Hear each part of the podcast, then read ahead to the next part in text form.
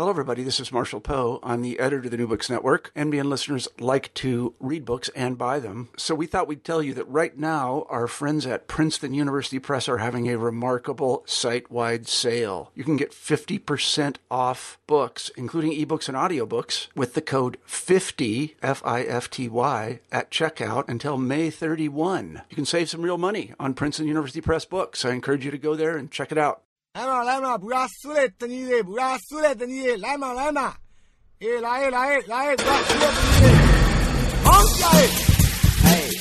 Welcome to New Books in Southeast Asian Studies on iTunes and via the web. I'm your host, Nick Cheesman. Today I'm talking with Anthony Reid, an emeritus professor at the Australian National University's School of Culture, History and Language, about his latest monograph, La la la Welcome to New Books in Southeast Asian Studies on iTunes and via the web. I'm your host, Nick Cheesman. Today I'm talking with Anthony Reid, an emeritus professor at the Australian National University's School of Culture, History and Language about his latest monograph, A History of Southeast Asia, Critical Crossroads, which Wiley Blackwell published this year, 2015, as the latest installment in their History of the World series. Tony, welcome to the show and congratulations on your latest impressive study. Thank you, Nick. Pleasure to be here.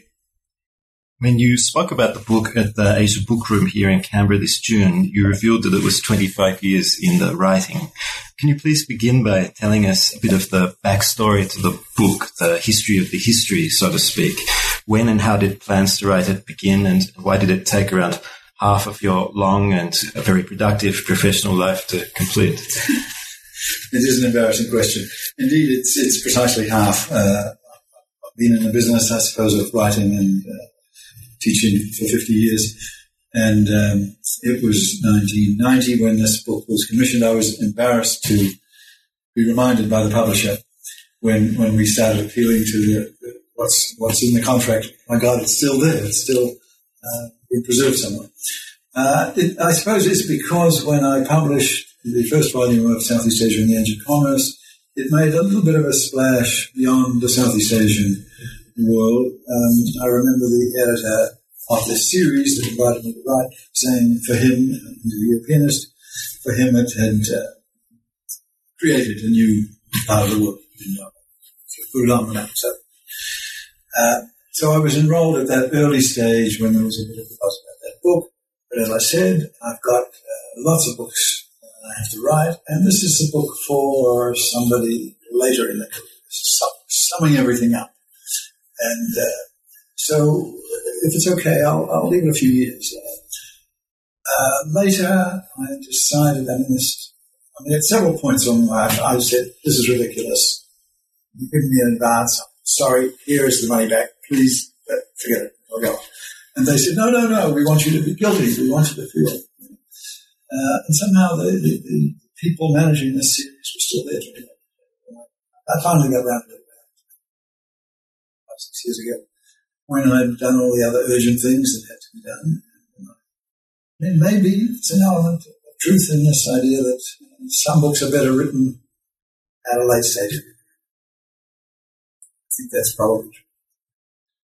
And so you do feel that's the case with this book?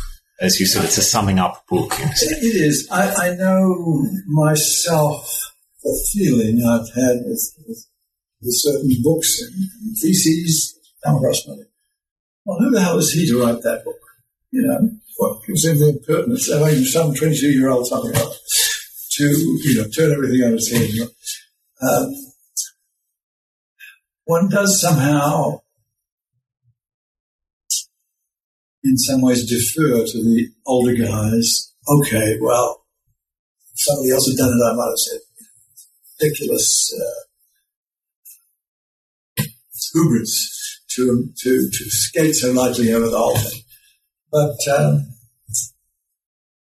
yeah, it, it, in one sense, I have uh, got beyond that, and and feel as if I felt in writing it as if I was saying everything I needed to say about Southeast Asia, of a big picture Southeast Asia. And there's lots of books I, I still haven't written that I would have liked to write. But in one, in terms of the big picture, gender, for example, I thought I should write a book about that. Religion, I thought I should write a book about that. But um, at, at, one level, I've you know put it all well, let's turn to some aspects of that big picture. You mentioned gender, and that's one of the themes that runs throughout the book. You talk a lot about the role of women in Southeast Asian economies and societies and suggest that that role has been grossly underestimated. So, can you speak to that aspect of the book and why you think that's the case? I, I, came up with this idea in the, in the 80s, I guess, when I was writing the book that became Southeast Asia and the Age of Commerce discovered uh, from reading all the accounts of outsiders who come into this region, whether it's mainland or island Southeast Asia, the same kind of shock uh, on the part of travellers in the 16th, 17th, 18th, 19th century that women are doing so much of the work, uh, that women are doing all the business, uh, the marketing, buying and selling. It was a, a, shock for Chinese and it was a shock for Europeans and it was a shock for Northern Indians.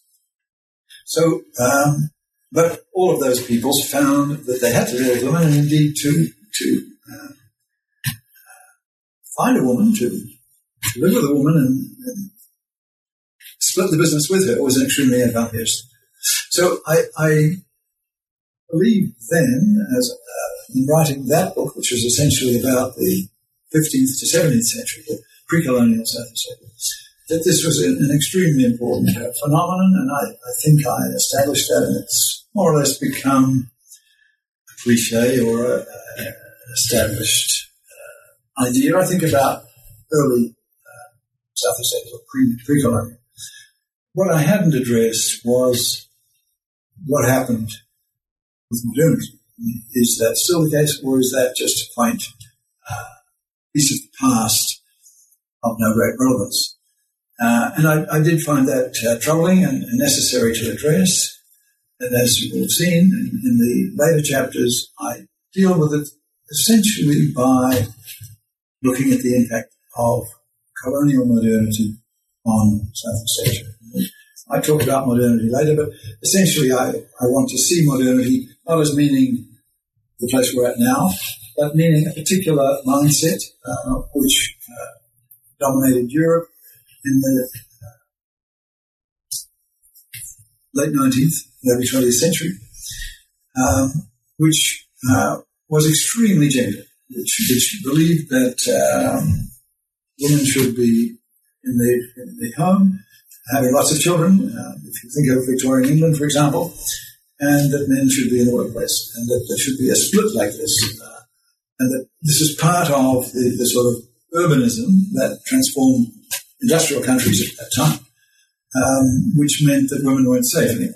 In village they can work but once they're in the city, this kind of um, domesticity, dressed up with all kinds of Puritan religious explanations, um, was essential.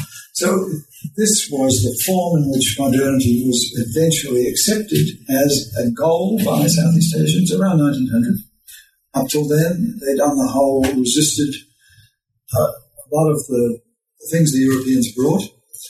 But around 1900, give or take a decade or so, uh, everywhere the same sense took hold that um, this phenomenon, this mindset that has delivered railway trains and telegraphs and newspapers and canned goods and all kinds of advantages, the telephone, um, we want these things. Um, we can't uh, go on resisting.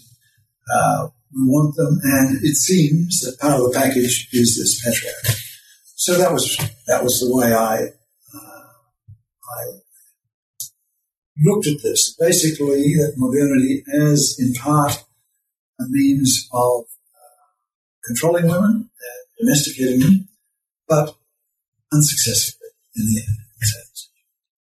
You're skeptical about modernity in that periods or like the promises of modernity, partly because I gather when you compare it with earlier periods that you studied in depth, you find that it falls rather short and that in so many respects there were more, and here I'm not just talking about uh, women, but for the societies of, and economies of Southeast Asia, there were more opportunities and there were more and different kinds of prospects to those that emerged in the, in the late colonial period. Can you tell us something about um, one or another of the aspects of those earlier periods, whether it's the age of commerce that you discuss at length in, in one part of the book or other uh, earlier periods? You mean what, what went wrong, as it were? Some, something that was flourishing in that area? Well, for instance, um, you refer to how the infrastructure that the late colonial period brought uh, mesmerized, I think is the term that you use, historians, led them to think of this as a period of high industrialization and economic growth. You say that evidence is now emerging that even in the, the age of commerce in actual fact, uh, as a result of the interaction of Chinese merchants and traders, there was a greater amount of economic production and exports from the region compared to uh, subsequently. Thank you. Yeah, I'm glad you, you picked up that point. Indeed, I, I've spent some time arguing that. In the age of commerce, I mean, that, that was a, a particular period when trade brought great benefits to Southeast Asia, when Southeast Asia was, in a sense, the center of the unification of the world, and that it was the place that produced the spices, which uh, Europe went, went crazy about, uh, and that, of course, the reason that Europe discovered America and discovered Asia was that they were often pursuit of the spices, which essentially located in Southeast Asia. So it gave Southeast Asia a central role and brought enormous uh, sudden uh, wealth to, to the trading routes around Southeast Asia. Um, that period ended in the um, what I call the 17th century crisis, um, partly, most obviously, because the, the, Dutch trading company, the Dutch East India Company, uh, succeeded in monopolizing the key spices and, and, therefore reducing the benefits for Southeast Asians from the spice trade to almost zero, um, but harvesting great, great benefits for the company itself. Um, at the cost of, of huge infrastructure to, to, control everything, build forts and jails. Um, but even after that, uh, even after that setback, which was a crisis and which did uh, did lead to a period when foreign trade seemed much less attractive, and um, there was a kind of vernacularization of, of Southeast Asian societies. Uh, you, you have another boom uh, in the late 18th, early 19th century, um, which is essentially generated, as you say, by Chinese, by Americans, by others breaking the monopolies of the English and Dutch, and um, giving rise again to a more rapid period of, export growth. And that's the only thing you can measure. Well, as economic historians have have relatively few tools that are really really concrete and satisfactory for the period before the 19th century, but export trade international trade is, is the key one. And uh, this certainly grew strongly before colonialism than during. High colonialism was actually a period of macroeconomic stagnation. That's now clear, where colonial writers tended, I mean, they hadn't done the sums, I mean, there was much that hadn't been done, couldn't have been done then, but they tended to see the story as one of building the infrastructure, the railways, the harvest. Let's uh, go back to some other themes in the book, and, and, we'll return to these points shortly. And if you don't mind, I'd like to talk about the state. Um, you tend to write against studies that emphasize, or perhaps arguably overemphasize, the role of the state. Studies of state formation with which political scientists uh, fund. Um, why is that the case? And again, can you uh, pick up on some aspects of the book that, that speak to this position you hold? Well, thank you. I say I say at the beginning that I think Southeast Asia is a good place to start on a project of de-emphasizing the state. But I really see it as something which historians have been trying to do of late and have increasingly realized uh, is part of the, the modern mission. um, history as a discipline arose with the European nation state in the 19th century. And it believed that its, its task was to chronicle the rise of those states. Um, looking back on it, now that we've become rather critical of nationalism, it used to be part of our uh, genes, perhaps, or at least part of the way we were brought up um, in the 30s, 40s, 50s, 60s. Um, but uh, now that we're more critical of it, we can see that it's, it's a particular uh, phase, uh, and that what we were chronicling as historians was necessarily exaggerating mightily uh, that particular story. It, it, gave us a storyline. If you think of you know, English schoolboys being able to recite the Kings of England or, or Australian schoolboys being able to recite the Prime Ministers of Australia, uh, as if that was the key thing. I mean, that, that was the storyline. That's, you know, it's the politics, it's the state that provides the story. Now, once you say, well, really, is that the most important thing you can say about the past? There's one prime minister replaced another, or one king? Um, of course it isn't. Southeast Asia, as I say, is, is a good place to show how other stories can um, be seen to be much more important because the state really was late to uh, make a big difference in people's lives. Um, that's that's my take. Uh, that this was a, a, a, place, a part of the world where stateless peoples uh, were able to remain stateless right up until the end of the 19th century. Um, indeed, in some places, even now hardly aware of, of the state, particularly in highlands and small islands, and these, these sort of refuges of refuges of liberty, you might say, being, being free of the state. It enables you to think, well, I mean, but do they have a history? Of course they have a history. Um, but if, if, if, we try to figure out what their history is, it'll help us see well, other people's histories are also much more varied than that of the state. So it, it, it seemed to make Southeast Asia a good test case to try to develop other stories, um, other huge changes uh, than the ones that my intellectual ancestors, the ones who sort of invented Southeast Asian history, uh, thought they were doing. So, how did Southeast Asia work against the types of state formation that we see in India or China in that same period? Well, my standard explanation is environment. Um, I mean, you can't explain everything by environment, but uh, that's uh, clearly a lot of it. Southeast Asia is a place of forest and water where um, marching armies, uh, such as control the Roman Empire or the Chinese Empire, uh, don't really get much purchase. And the Chinese found that, of course. The Chinese relentlessly moved south with their bureaucratic state and their marching armies, and they built roads and they, they organized supplies so they could cross enormous distances. But once they got to the tropical environment of, of dense forests and heavy rainfall and uh, impassable rivers, um, things became very difficult. And, and, tropical diseases, which they were less familiar with. Um, the, these factors are, are very important. I think that uh, they made uh, Southeast Asia less uh, congenial to large state building projects, and at least until you had maritime empires such as the Dutch. But there's, there's perhaps another factor which has only recently occurred to me, and I think to the profession, since the tectonic theory has become established, which was really only 20, 30 years ago, we realized what an extraordinarily vulnerable part of the world this is. I mean, the most populous and dangerous part of the Ring of Fire, where earthquakes, volcanoes are everyday occurrences. That, that is now clear, and it was made extremely clear to me and to everybody uh, in 2004 tsunami in Sumatra. Um, but if you think, I mean, since then, of course, I've been rethinking uh, how I feel about Southeast Asian history and making amends for the fact that I never mentioned earthquakes and volcanoes, uh, let tsunamis, in anything I've written before.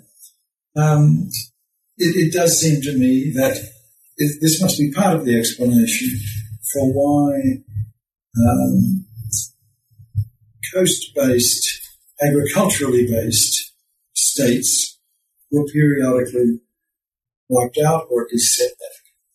That the uh, states which were built on exposed coasts would tend to suffer disproportionately, totally in, in tsunamis.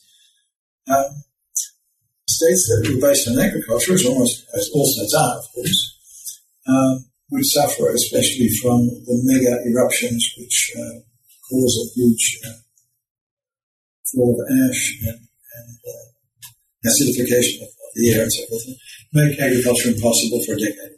So this kind of uh, disaster must probably have been part of the reason why some of the, the states that we saw beginning to form in the 8th, 9th, 10th centuries um, didn't continue. And you, and similarly, you attribute that reason to, well, that's one reason for the end of the age of commerce, the long 16th century, that natural disasters again affected um, low-lying states. Yes, there, there isn't a single big natural disaster you can point to uh, that did it, but climatic changes uh, are thought now to have been a big factor. We can more easily point to some earlier uh, spectacular changes to uh, in the end or 13th century and so forth, the general period of crisis in the, in the 13th century. Uh, climatic and, and uh, other natural phenomena causing that. But in the 17th century, there's also clearly uh, a change in the, rainfall patterns that is part of the, the explanation but I can only say a part.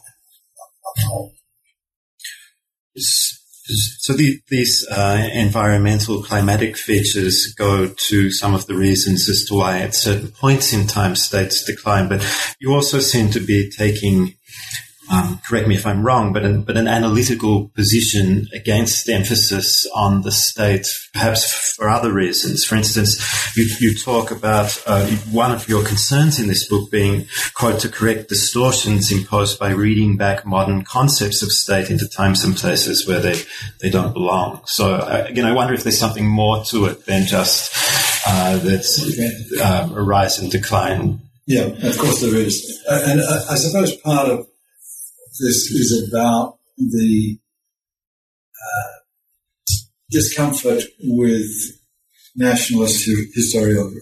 Mean, in my earliest days, of course, I was part of the the enthusiastic rejection of, of colonialism and embracing of the new nationalism. It was also exciting. But um, once nationalist uh, myth making took off and then became enforced as a sort of uh, uh, requirement that textbooks would only teach this kind of uh, nationalist myth. Um, it, it, became a little more disturbing for the historian to see what, what distortions were taking place. I mean, the most obvious distortions are on the part of that kind of nationalist historiography, which uh, like to talk about the great glories of the past uh, as if they were states with prime ministers and ministers of finance and foreign ministers and so forth, as, as if this, these were states like the modern states that they were trying, were trying to be constructed uh, in the 20th century. Um, so that's, that's a discomfort. And I suppose that uh, I'm inspired to, take this view, uh, not just by irritation, I hope, by, with, with the nationalist writers, but also uh, with the notion that we're living in a post-nationalist, globalized world where we can no longer afford this kind of uh, nationalist distortion. We, we have to write, and I, this for me now, this is now fundamental. We have to write as if we are all on this planet together, uh, and that kind of partisan history that only writes the history of us and defines us in some arbitrary way to be read back to somehow you know, people in the 14th century or somehow us against them. that kind of history is not only wrong and distortion, but it's destructive of, of the kind of world we need to live in today. So one of the features of Southeast Asia that you speak to throughout the, the book um, in these terms is um, an expression used that I like is civilization without cities. Mm-hmm. Uh, and and indeed, one of the themes you identify at the beginning of the book also is how the cultural and economic structures of Southeast Asia differed from elsewhere and how they can inform our understanding of, of human progress. So perhaps you could say something more about what form this civilization without cities took in, in different periods, its economic and social dimensions. We've touched on uh, women, of course. Another feature of the book that I was interested in was, um, for instance, was reciprocities between coastal and interior producers and how the type of economic relations that developed then enabled this civilization without cities across Southeast Asia. I recall at the end of the book, um, where I'm trying to be upbeat uh, about, you know, saying that uh, despite a lot of manifest dangers and problems uh, with um, religion and uh, conflicts of what holds Southeast Asian societies together is a sort of um, inherent valuing of civility in social relations, uh, which has come. Uh, so I, I, think there is something in this that that pattern of uh, valuing interpersonal harmony, um, avoiding uh, uh, self-assertive conflict in everyday uh, interpersonal relations is something that goes far back. And it was never constructed by a strong state that, that required this kind of behavior, but rather by a pattern of firstly religion and secondly performance. That is popular culture um, as dispersed through typically performances at every kind of festival, every kind of uh, marriage or event, where there would be a play, a puppet show, some, some kind of performance, which would extol the, the correct manner of polite, um, civilized behavior, always larded with less correct buffoonery from clowns, etc., which you, you, knew that was more fun, but that's not how you're supposed to behave. You're supposed to behave like these very elegant, low-key people who don't raise their voice and don't. I think, um, I mean, perhaps this, I mean, the civility thing can, can be overdone, um, but uh, it is a feature of Southeast Asia. Um, and it, it's not one that has been built by built by states. Um, if, if we think also about what created the Vietnamese culture or a Javanese culture uh, or a, a culture, um, I mean, sure, there were states that uh, embraced most of those people who speak those languages and, and embrace those cultures, but for rather short periods very short periods in which we can really say some sort of state is, is coeval with, with that, that civilization. In the Vietnamese case, as we know from, from the time when Vietnam started to expand down the southern half of what is now Vietnam, from the very beginning, it was two Vietnams. It was not a state, it was, it was two states. And they varied greatly. Uh, the expanding one, the southern one, was, extremely heterogeneous and engaged with Cham, Khmer, Montagnard. Um, and yet, a Vietnamese culture emerged, even though uh, was a very short period in which there was a state that, that you know, was only about um, a century, uh, the 19th century, in which Vietnam was in, in any sense united politically and then very, in a very fragile way. Uh, and yet the, the idea of the Vietnamese culture is very strong. Um, that's even more true in, in Java, where the period for which it was a, a Javanese state is perhaps uh, 30, 40 years in the 17th century, when there was a gunpowder king, you might say, a short-lived period of, of uh, strong centralized rule. But um, all the rest of the time, Java has been very disunited. But there's no question that, that, that Wayang is a very Javanese thing. And its stories are shared and loved, and, and they, that has been so since way, way back. Uh, it's, uh, it's described even by Ralph know, in 1800s that this is how the culture is transmitted. This is how people uh, know what their culture is. Uh, in China, people knew what their culture was essentially, I mean, uh, two levels. There's the literati written culture of the classics, which is uh, state level, what holds together. There's also popular religion, of course. But the, the, um, the state level thing just didn't really operate much in Southeast Asia, except for, to some degree, limited degree here. It was rather the, the popular culture thing and the popular religion. So you would be saying to someone who say, visits Southeast Asia and goes to the uh, sites like Bagan, Angkor, or Borobudur that uh, what they're looking at are really exceptions to the story of Southeast Asian history rather than the centerpieces that they're so often held up to be. Or have I perhaps misinterpreted um, your Well, work? it's good question. The Angkor in particular is hard to fit into my scheme. But Bagan and Borobudur, I'm quite happy to embrace as and, and to have re-examined. But what are they really? Are these royal uh, cities, or are they great uh, sacred centres of popular piety? I have no doubt that it's the latter.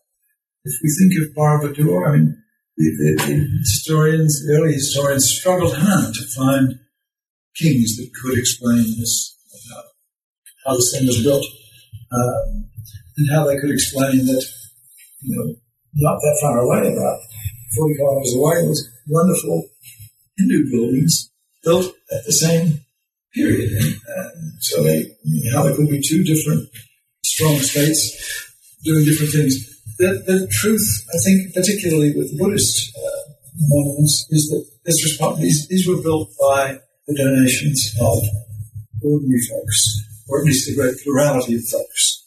So they had some resources that could um, but we, we have inscription, we evidence of, of lots of these, uh, particularly Pagano, all the people who built different temples, and it's not the uh, so that's, that's why there was just so many. Angkor is a is a it does look like a big bad bureaucratic state, and uh, uh, it's not uh, nothing that is called Angkor. It's actually Nagara as a state, um, and I, I believe uh, there, there, are some environmental reasons why that became a very successful uh, polity controlling the, the, the waterworks and the, the cycle of, of agriculture in the area north of the John It's, it's a particular uh, advantageous location which they worked very well for several centuries. Um, but even so, the new work on Angkor is seeing vastly more plurality uh, than the early. The early work saw it as a succession of Jayavarman, the first Jayavarman, the second Jayavarman, and, and that these guys did it um, now, I think we, we can, the archaeology is revealing that the, the, the big temples of Angkor are replicated the irrigation works of the center of replicated in all kinds of other small communities in a similar way, uh, as if to say each community had its own hydraulic system and its own religious system, uh, so that it, it, it wasn't purely centralized.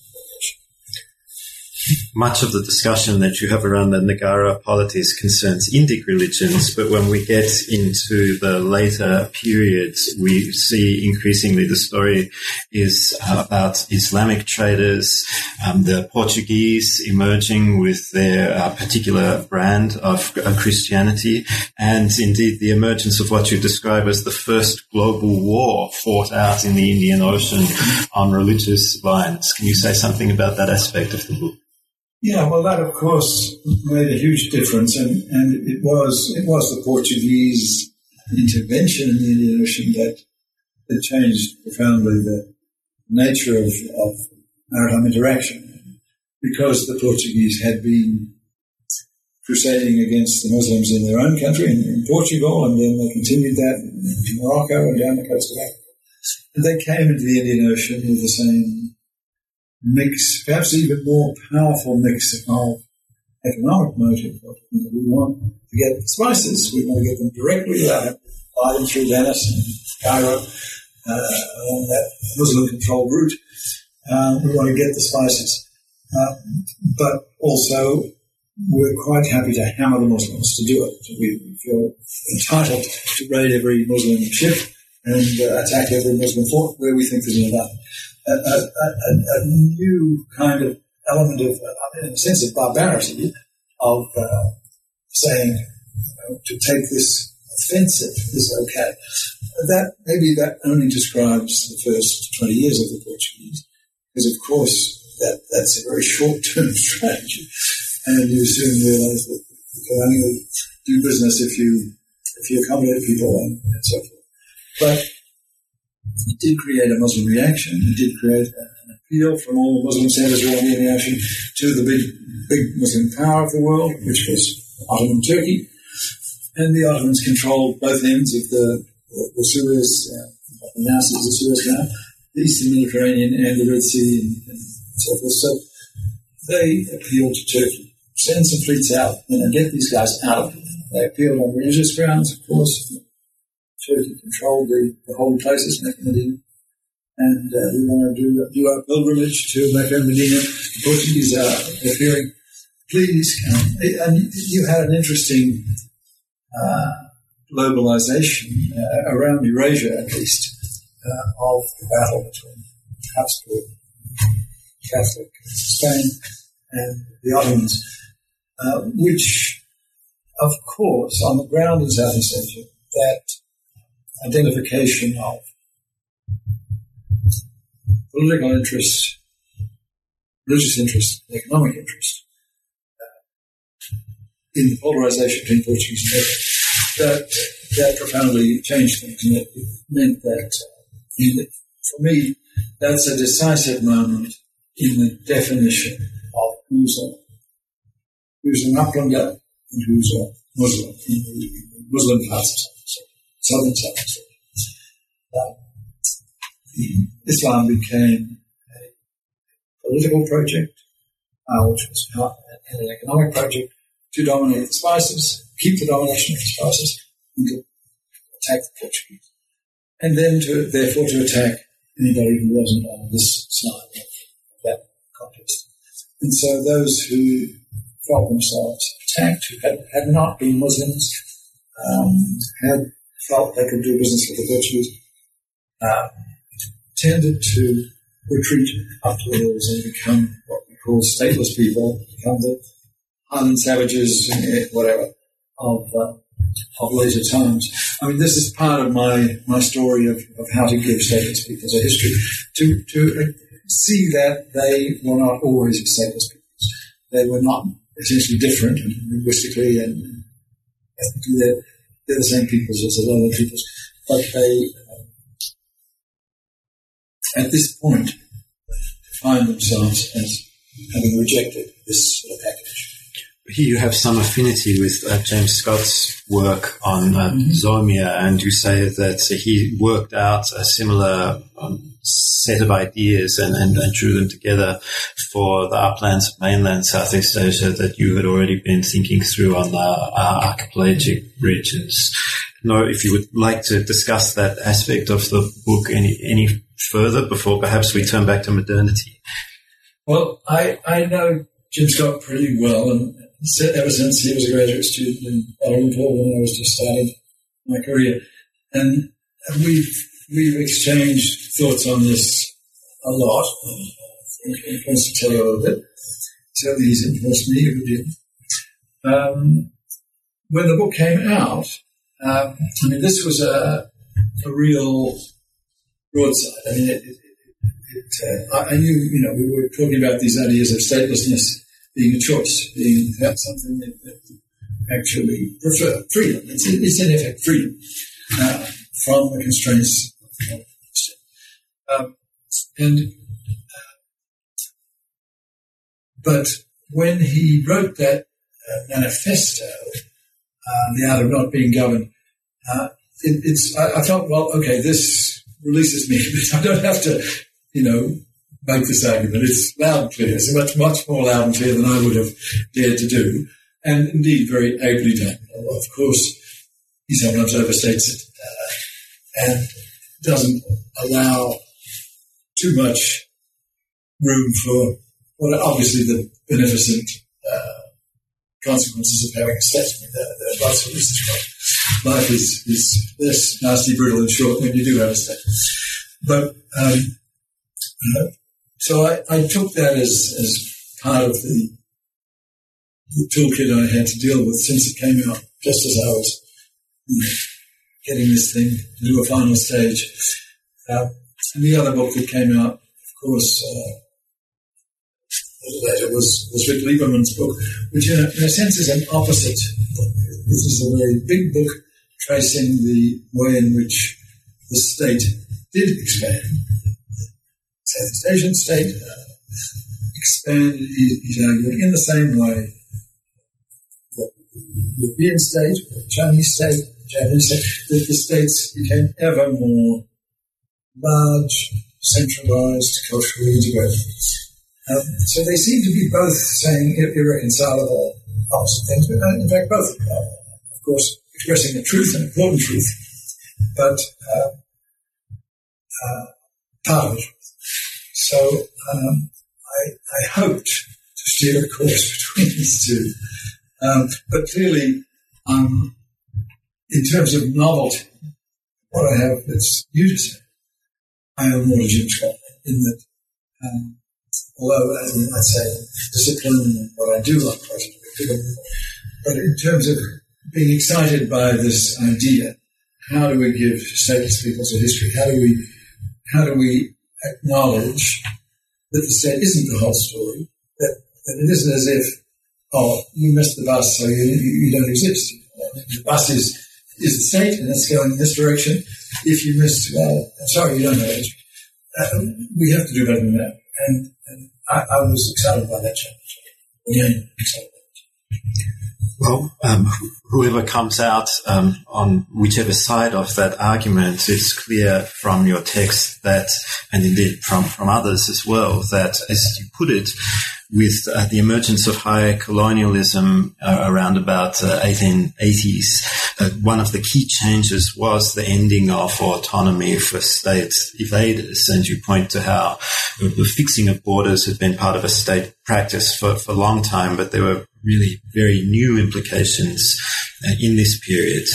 Um, among the other implications of the period, and perhaps we can come back to where we started the discussion at this point in the, in this late period, and then into the 20th century, uh, you you say that the the colonizers succeeded in creating a sophisticated system for export agriculture, but one that, on the other hand, um, discouraged manufacture, hardened economic dividing lines into racial ones, and succeeded in producing stagnant economies through European-owned monopolies that trapped most of the rural population in Southeast Asia in poverty.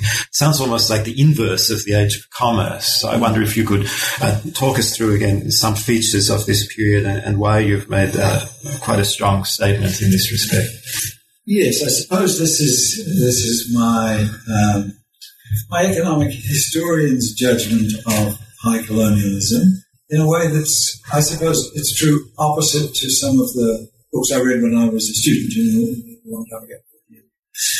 Um, which, which saw the infrastructure being built as if that was the birth of the modern economy. In some ways it was, but it was not the birth of entrepreneurship. It was, in a sense, the death of entrepreneurship. Because uh, these were uh, government linked enterprises, especially in the 19th century uh, and, and, before. It was, it was an entirely state company, a, monopolistic, uh, enterprise. Even in the 19th century, was much like that. Even when um, the um, colonial powers adopted what they saw as a, as a liberal policy of allowing investment from all quarters, um, the, uh, the Europeans in Southeast Asia remained a small group who knew each other, who had cozy arrangements between uh, private enterprise and companies, um, where the degree of uh, real competition was rather low.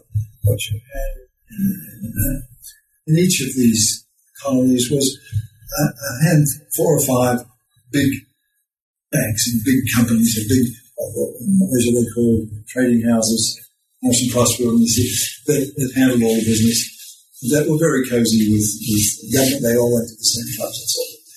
And, and really, the great majority of the population were not part of that. Uh, and then you had the Chinese, who were uh,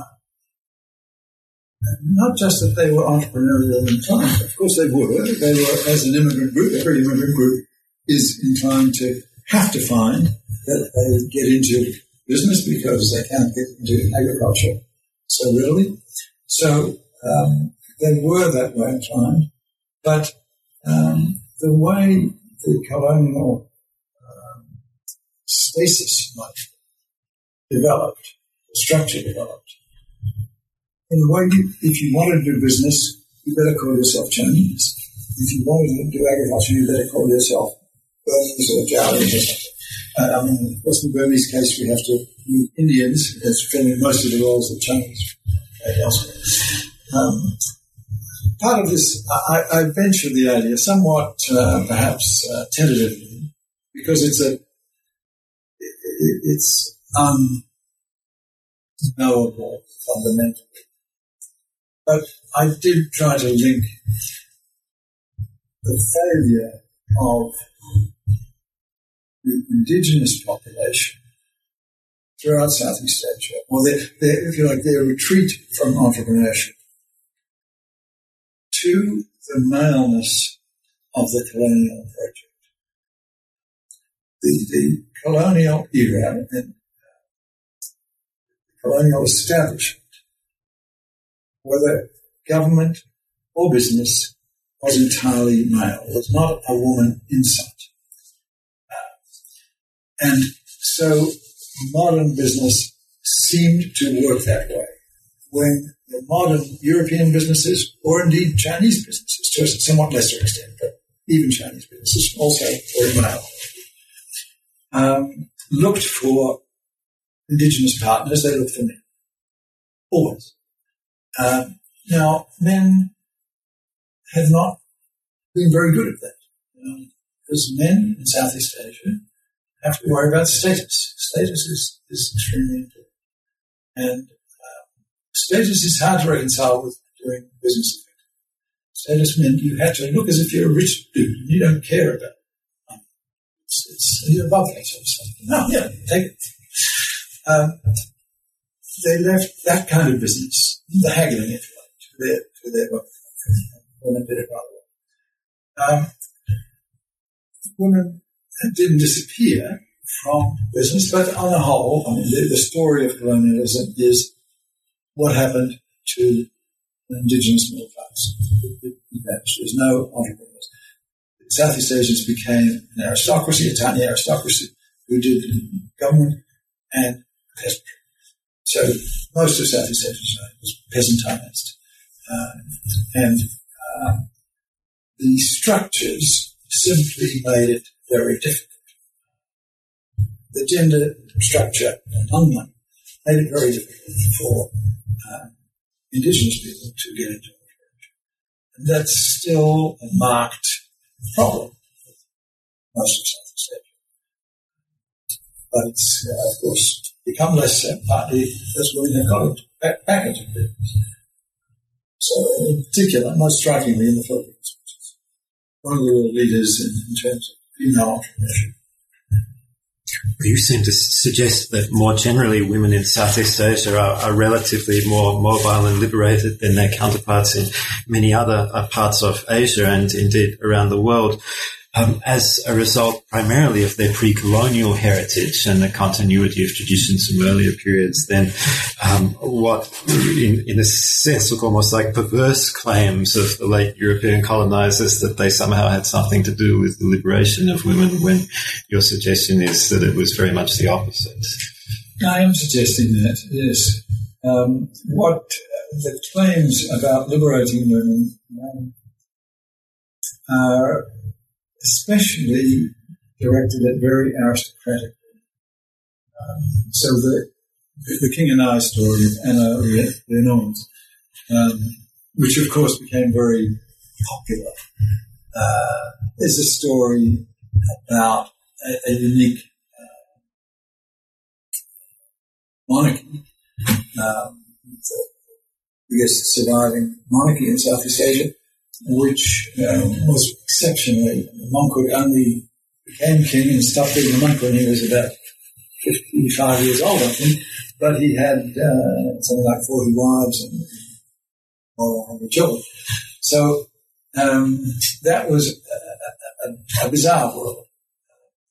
The, the reality, well, well, the other part of that uh, is that liberating women or, or protecting women. It was, of course, in the, in the colonial era, it wasn't about liberating, it was about protecting. Um, so um, the European idea was that women should not be out there in the workplace in dangerous situations where they might be exploited or something. So, I mean, there was a protective idea. There was a, a uh, the early perhaps one of the earliest attempts by the International Labour Organization during the League of Nations time in the early 1920s. They tried to uh, pass an international statute saying no women should work uh, after five o'clock evening.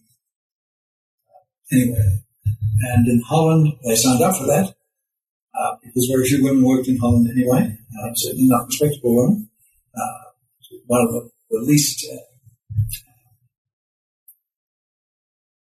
favourable places for women to work in, in the world. Um, but then they tried to extend it to the Indies, and of course all the employers said, you must be joking. Our factories collapse. Our factories are based on that.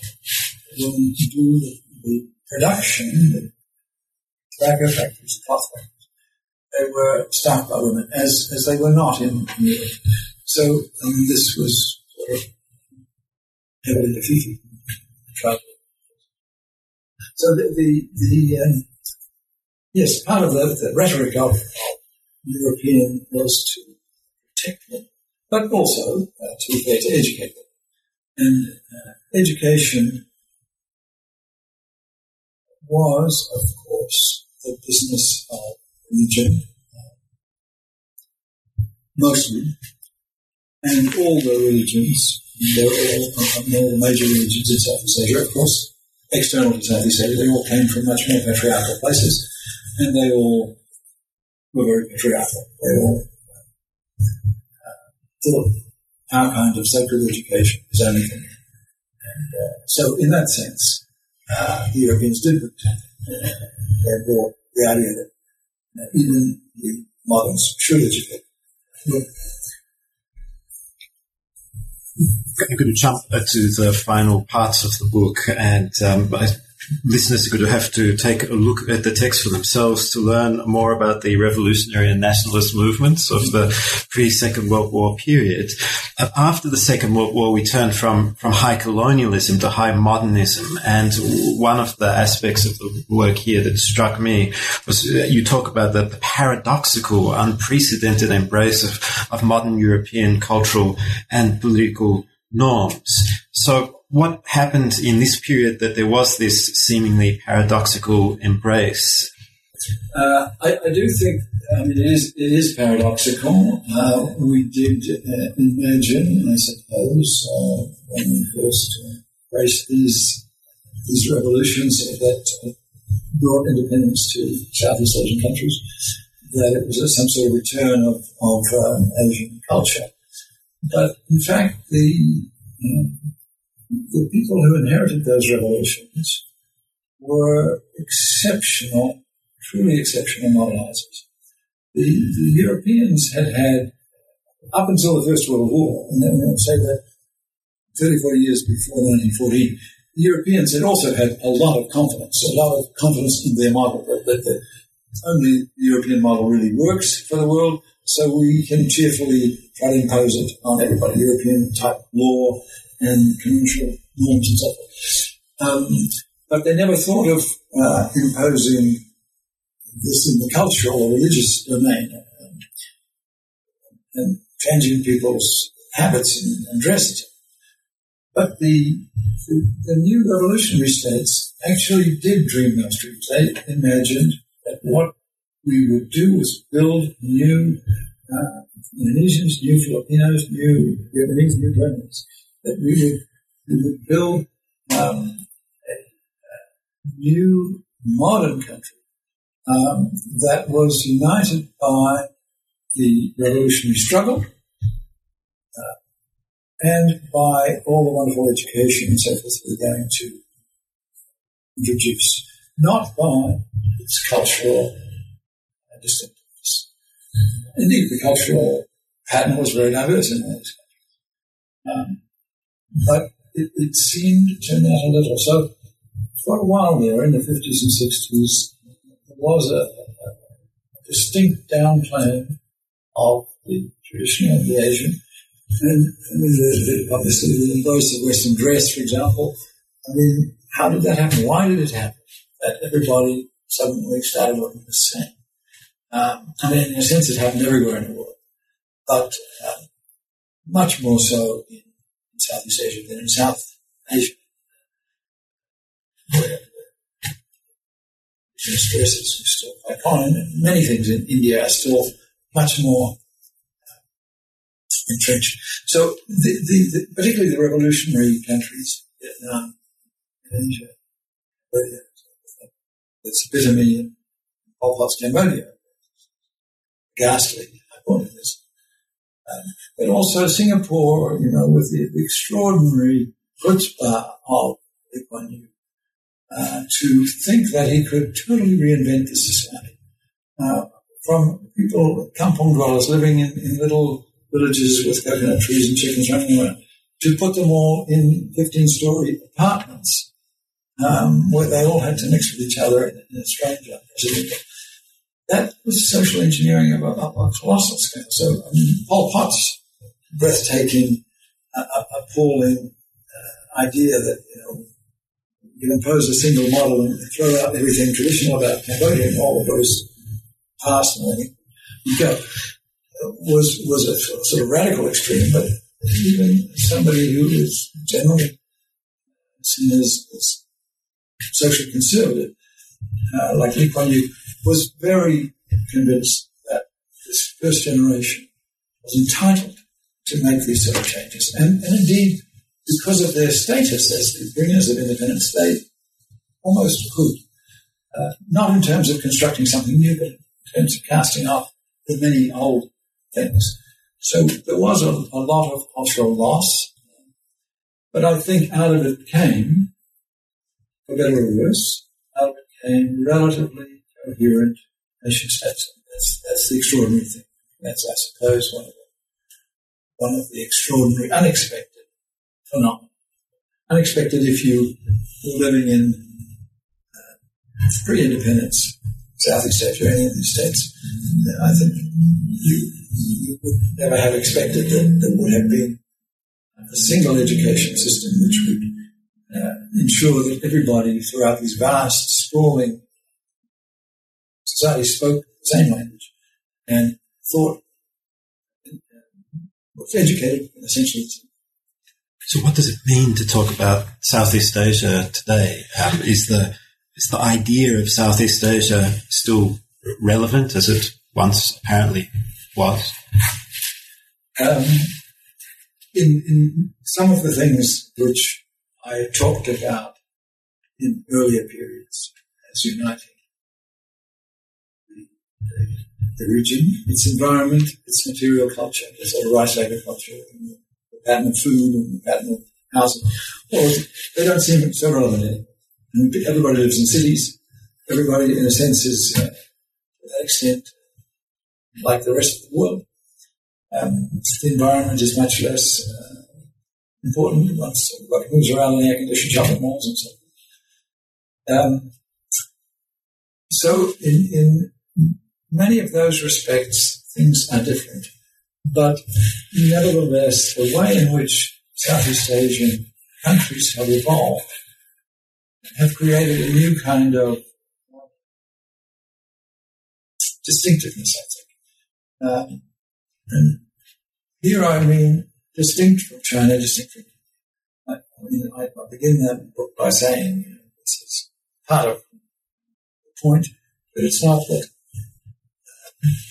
you just have the derivative you know, bits of Indian culture and the Mahabharata and the Ramayana and bits of Chinese culture, Vietnamese, um, Confucianism and so but, but rather that um,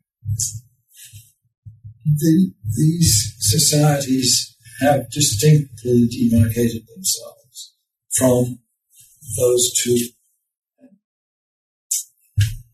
Leviathans, great civilizations. Um, and that's nowhere clearer than, than ASEAN and then looking at the response to China's aggressiveness in South China Sea. Of course, the more that happens, the more a like Vietnam, which might well have felt that they had as much in common with China as, as with Southeast Asia, more probably. Um, but the more uh, there is a, a, need to assert that being not China, the more Southeast Asia makes political sense in it. I, I guess I, I, said towards the end that kind of politics that Southeast Asia has developed, and that you and I and all of us have wrung our hands with grief and woe and lamentation about um, these soft societies, these corrupt societies that, that, never seem to get their act together. Um, that this is usually analysed, particularly when Southeast Asia was doing badly economically, we usually analysed this phenomenon in negative terms. And I mean, we, we did treat them as a collective. What's wrong with Southeast Asia? Much of it was also what's wrong with South Asia. But, why is it so little uh, economic dynamic? Why is entrepreneurship so low? Why is corruption so endemic and nothing that states think they can do actually gets in the right um, I, I, think one can, if we look hard at China and look hard at India, we can be a little more positive in this model. I mean, particularly since economically it has been doing okay, we're now less inclined to say what's wrong with Southeast Asia? and sometimes to say what's right with Southeast Asia, particularly if we compare it with other parts tropics, the tropical world that um, has, has nothing, nothing else environmentally quite like Southeast Asia, but anything that is remotely like it, um, Southeast Asia is doing pretty well. But it, it is a kind of, um, I wouldn't call it muddling through, but it, it is a kind of accommodation um, which has not been legalistic. And again, many of my colleagues differ from, from me on this, and I myself am often deeply frustrated that people who commit atrocities and mass murders seem never to be brought to justice, and the system seems not to want to bring them to justice.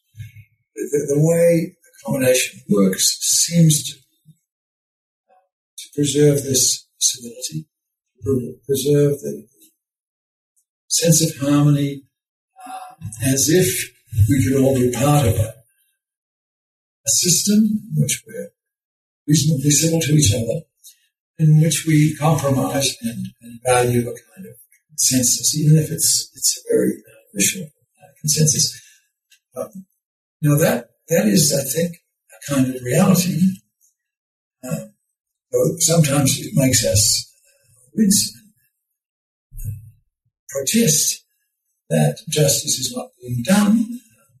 The evil perpetrators of atrocities brought reconciled with the victims uh, rather than being punished. But it is a way of doing things, and uh, it, it is a way of allowing society to go on.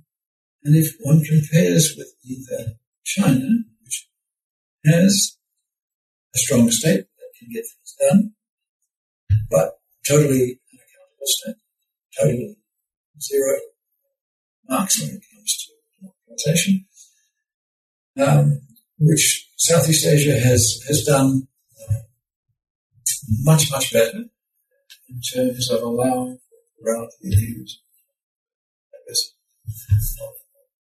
freedom of expression so here and there with correct um, in South Asia, which of course is a paragon of amazing, bountiful, plural democracy, but it can't liberate its women, and it can't liberate its its castes, and, and that's an appalling failure of the modern state.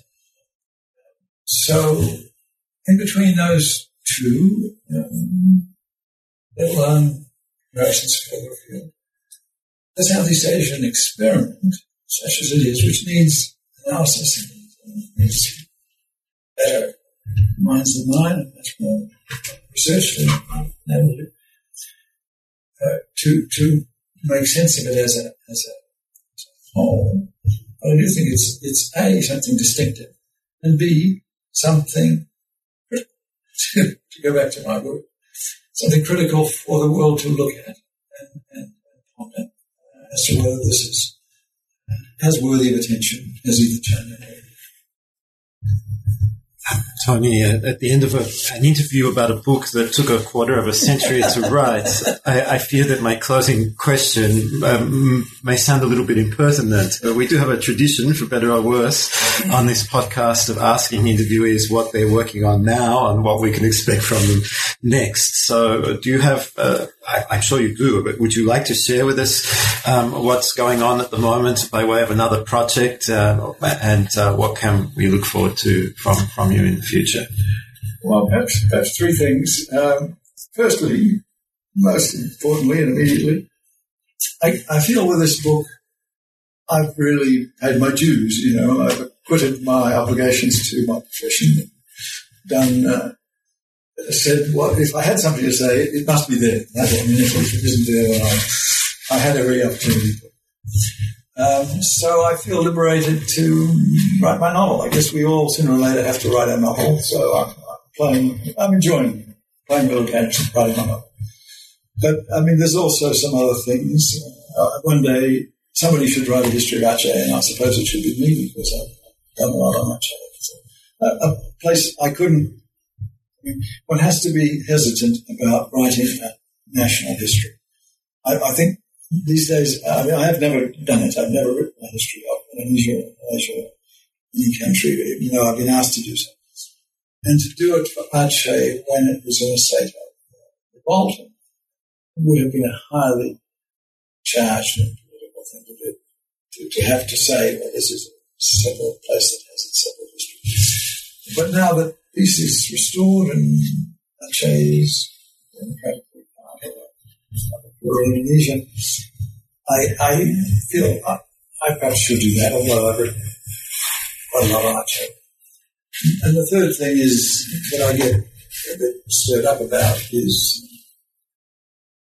the, the natural disasters that I mentioned before that ever since the tsunami in 2004, I've, I've been of rethinking what the past must have looked like and, and realizing it must have been pretty scary uh, at times. Must have been horrendous. And therefore the future, will, this, this will recur.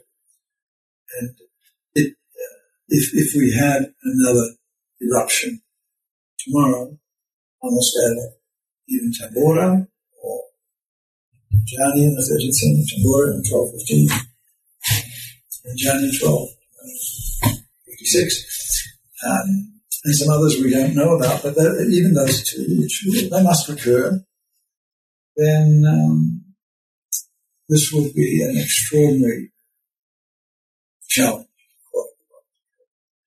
And uh, it, it, has the effect on me, not necessarily, not apparently on our governments, but on, on me of, of feeling more convinced that Homo sapiens is one with responsibility for this very vulnerable planet and playing our nationalistic games is time's up.